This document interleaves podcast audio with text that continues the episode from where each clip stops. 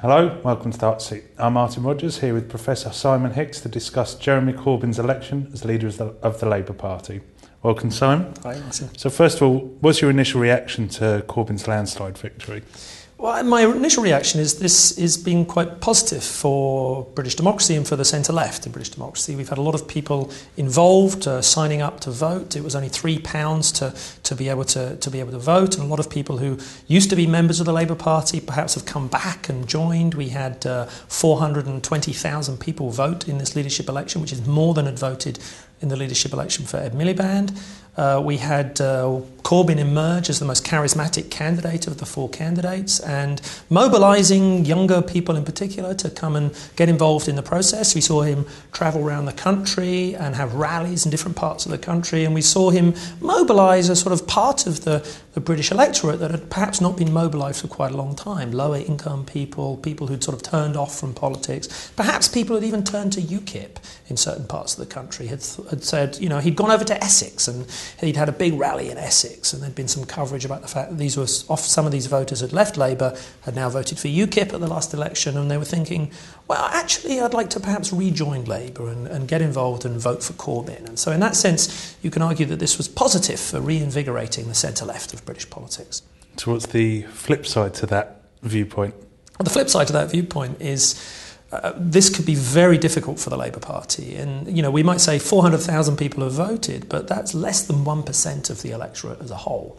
Um, over 2% of the electorate voted for Tony Blair to be leader of the Labour Party in the 90s. And so, you know, this is a very small proportion of the electorate as a whole that have got involved, and this could be just the very small radical proportion of the electorate. So I think what could happen is Corbyn could see this as a mandate, whereas in fact it's not really a mandate. This could be captured by a very small radical fringe of British politics. And if he then comes and sets out a shadow cabinet and a set of policies for government that are really quite a long way from the preferences of the average voter, for example, do people really want renationalisation of the railways? Does the average voter really want us to give up nuclear deterrent. Uh, he's got quite uh, ambivalent policies towards the European Union. Um, he will probably, you know, if you costed his policies, he'd probably have to borrow huge amounts of money. And so, uh, yes, people might want to, it's important to address inequality. He's raised a lot of key issues that I think people care about that perhaps Labour had not been addressing for quite some time. But if this starts to alienate middle class voters who Labour need to win back, then I think this could be very difficult for Labour in the next few years. One of the interesting things about the Corbyn victory is that it gives us a lot to talk about, and this the hot seat could go on for quite some time. But to start with, what does it tell us about the Labour Party, Labour movement, and their position reg- with regards to the sort of mainstream of British politics? You've touched on it there. Yeah. I mean, it, it, we don't really know yet. Um, there's some accusation that there has been entryism by people from the radical left into the party. Um, I'm a bit sceptical about that. What I suspect has happened when people have had to sort of look through who has rejoined and who's got involved in this, um, because you, for the first time, you could get involved and vote without being a full paid up member of the party. And so, what I think is perhaps voters who'd gone off and voted for the Greens or, or trade unionists who'd not been involved in the party before or older voters who'd not been very active, or younger voters who'd been active in student politics perhaps but had not been involved in the Labour Party. Are these the groups that have now decided to get involved? And you know, the the old mainstream of the Labour Party was very much a Blairite, Brownite London based, London intelligentsia, elite of the party. And, and I think this has shaken that elite to the core. I don't think they realised how much a lot of the base, a lot of the British public, a lot of the lower income groups in British society really don't like them and don't trust them. And I think you can see this as a mobilisation against that establishment within the Labour Party. And so this is a big challenge for that establishment. Uh, is there going to be a new moderate wing of the party? Uh, and, and who's going to be the leader of that alternative to Corbyn within the party? We saw three candidates trying to articulate a vision against him, all failing dismally. I think people looked at the three of them and thought, they're not as charismatic as he is. they're kind of same old, they're sort of warmed up Blairism or warmed up Brownism. It's the same old, same old. What really are they going to do for us? Labour has lost support massively in Scotland. They've lost support outside of London in, in the south of England. They, they were starting to lose support in the north of England. And I don't think Miliband and the London elite of the party could win back that support. And so there's a possibility that Corbyn could win back some of that support, but it's very early days to see. But has Labour changed from being a like a policy vote seeking sorry, has it changed from being a vote seeking movement to a policy seeking movement in the same way that we've seen with uh, UKIP on the right trying to influence British policy on the EU rather than to seek elected office? Well, uh, there could be certain elements of the party who would like the party to, in a sense, be a movement rather than a party. Um, a, a, political movement wants to espouse certain issues and certain policies. We, we're against austerity. We're in favour of addressing inequality. We're in favour of improving access to public services.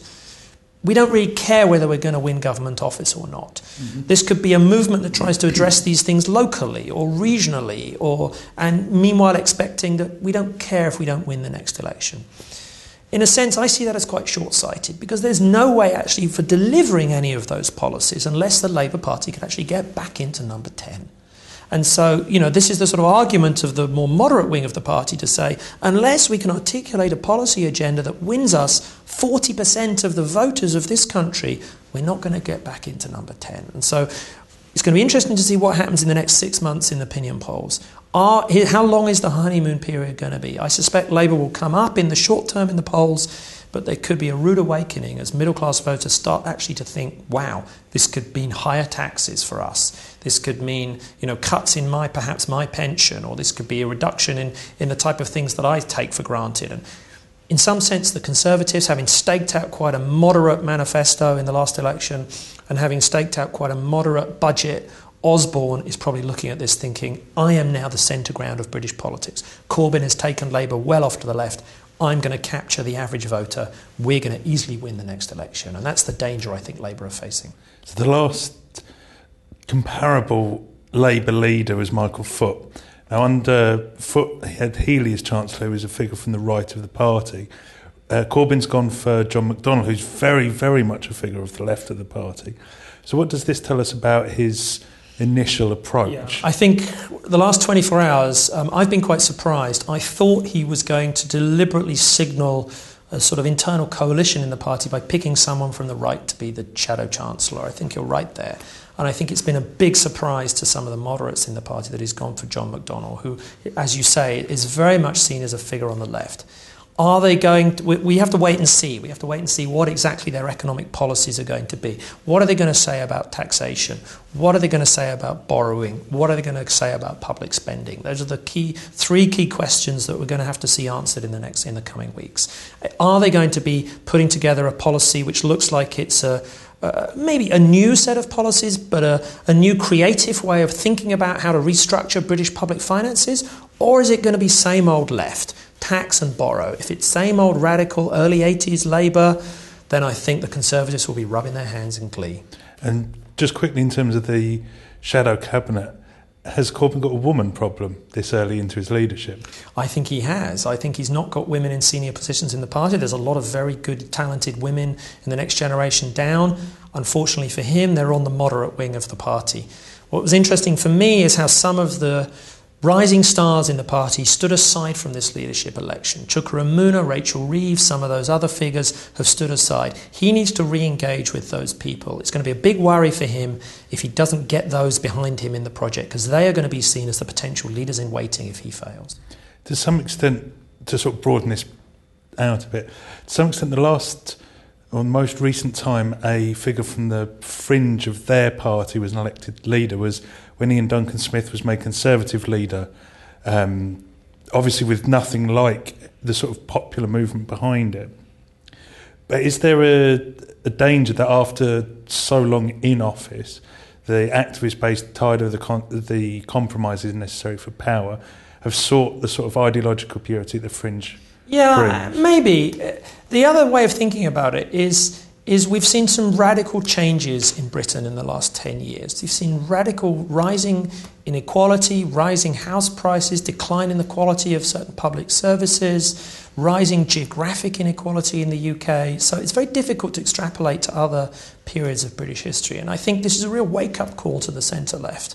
Like we're seeing this in sort of a lot of countries in Europe. We're seeing people feeling that they're, they're not able to get access to the society and the economy that they used to 10, 15, 20 years ago, and they're very angry. And, and I think this is what's driving support for the radical left in lots of countries in Europe.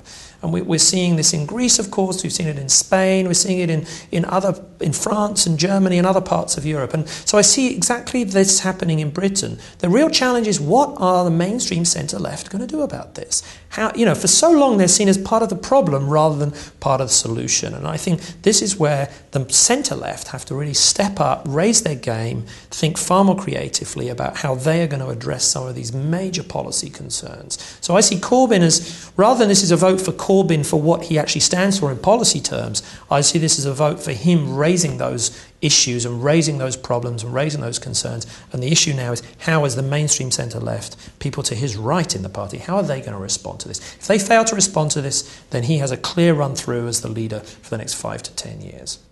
So we've talked about the Conservatives, and do you think that Osborne at least will uh, greet this news with glee? Is there now a, an opening for a revived Liberal Democrats as a pro-European, outwardly, explicitly pro-European, centrist to centre-left movement, not to do what the SDP perhaps did in the in the 80s, but for them to re-establish their position um, to Labour's right and think, to the Conservatives yeah. left. Yeah, important. Uh, I'm sure this is the debate that has been going on this weekend within the Liberal Democrats or over the last few weeks from the Liberal Democrats. The problem is you know, the leadership of the party, they just haven't got enough senior figures. They've sort of been wiped out at the last election. The rump of the party that's left are not, you know, it's not, uh, it's got enough real talented leaders there within the party. And there's a big question mark over Tim Farron about whether he can lead the party in that direction. Um, and, but there is an opportunity, as you say, and I, I wonder how long it'll be until there's voices with, on the right in the Labour Party that say we should jump ship. We need to go down that strategy that happened in the early 80s in Britain. Remember, it almost worked. It almost worked. The SPD almost beat Labour in the 1983 election. They almost replaced Labour as the second party in Britain. Had that happened, we would have seen a very different politics over the last 20 years. People might be thinking, actually, the British voters this time around are even more fluid than they were in the 1980s. The opportunity of starting a new party and capturing new voters must be easier now than it was in the 80s. I'm sure there's people saying that on the right of the party, and I'm sure there's people saying that within the Liberal Democrats to saying we need a new centre left party in British politics, a new social democratic, a new social liberal party in British politics. We should unite with that right of the Labour Party. I think people are holding fire. They're going to wait and see what happens in the next six months, but I wouldn't be surprised if this is seriously on the agenda come next year, particularly after the EU referendum. I think we're going to wait and see what happens in that EU referendum. The party could split over that EU referendum.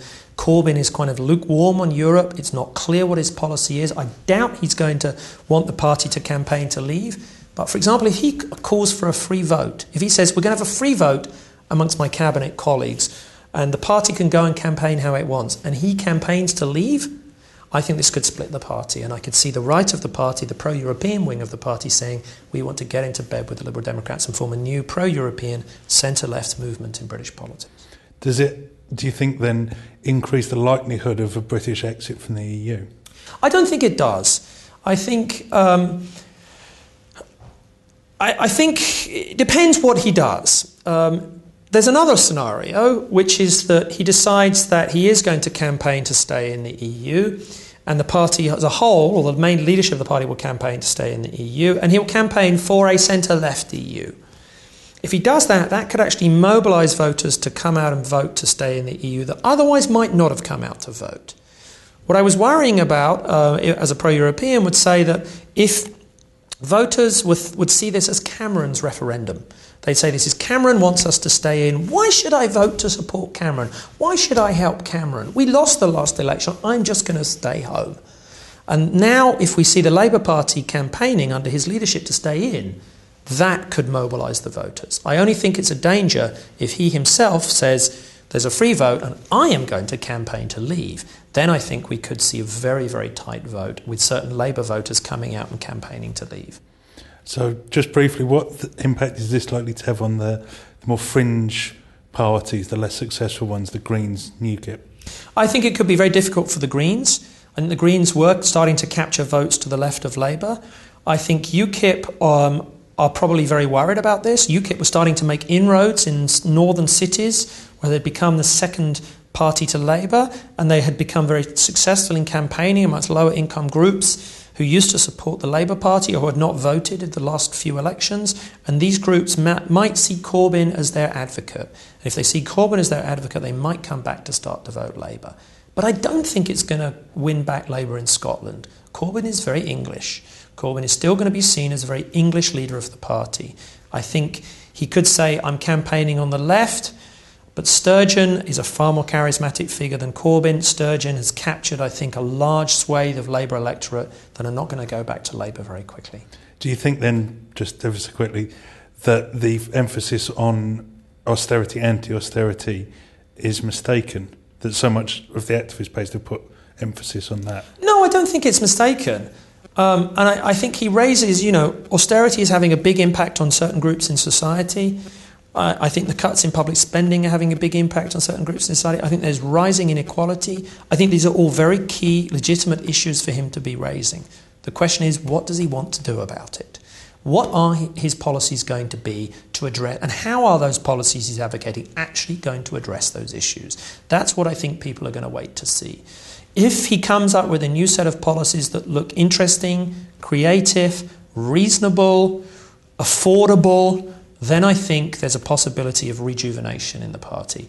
If he comes up with a set of policies which are Jeremy Corbyn's policies over the last 20 years, the policy positions that he's had for the last 20 years, then I think the party is really in trouble.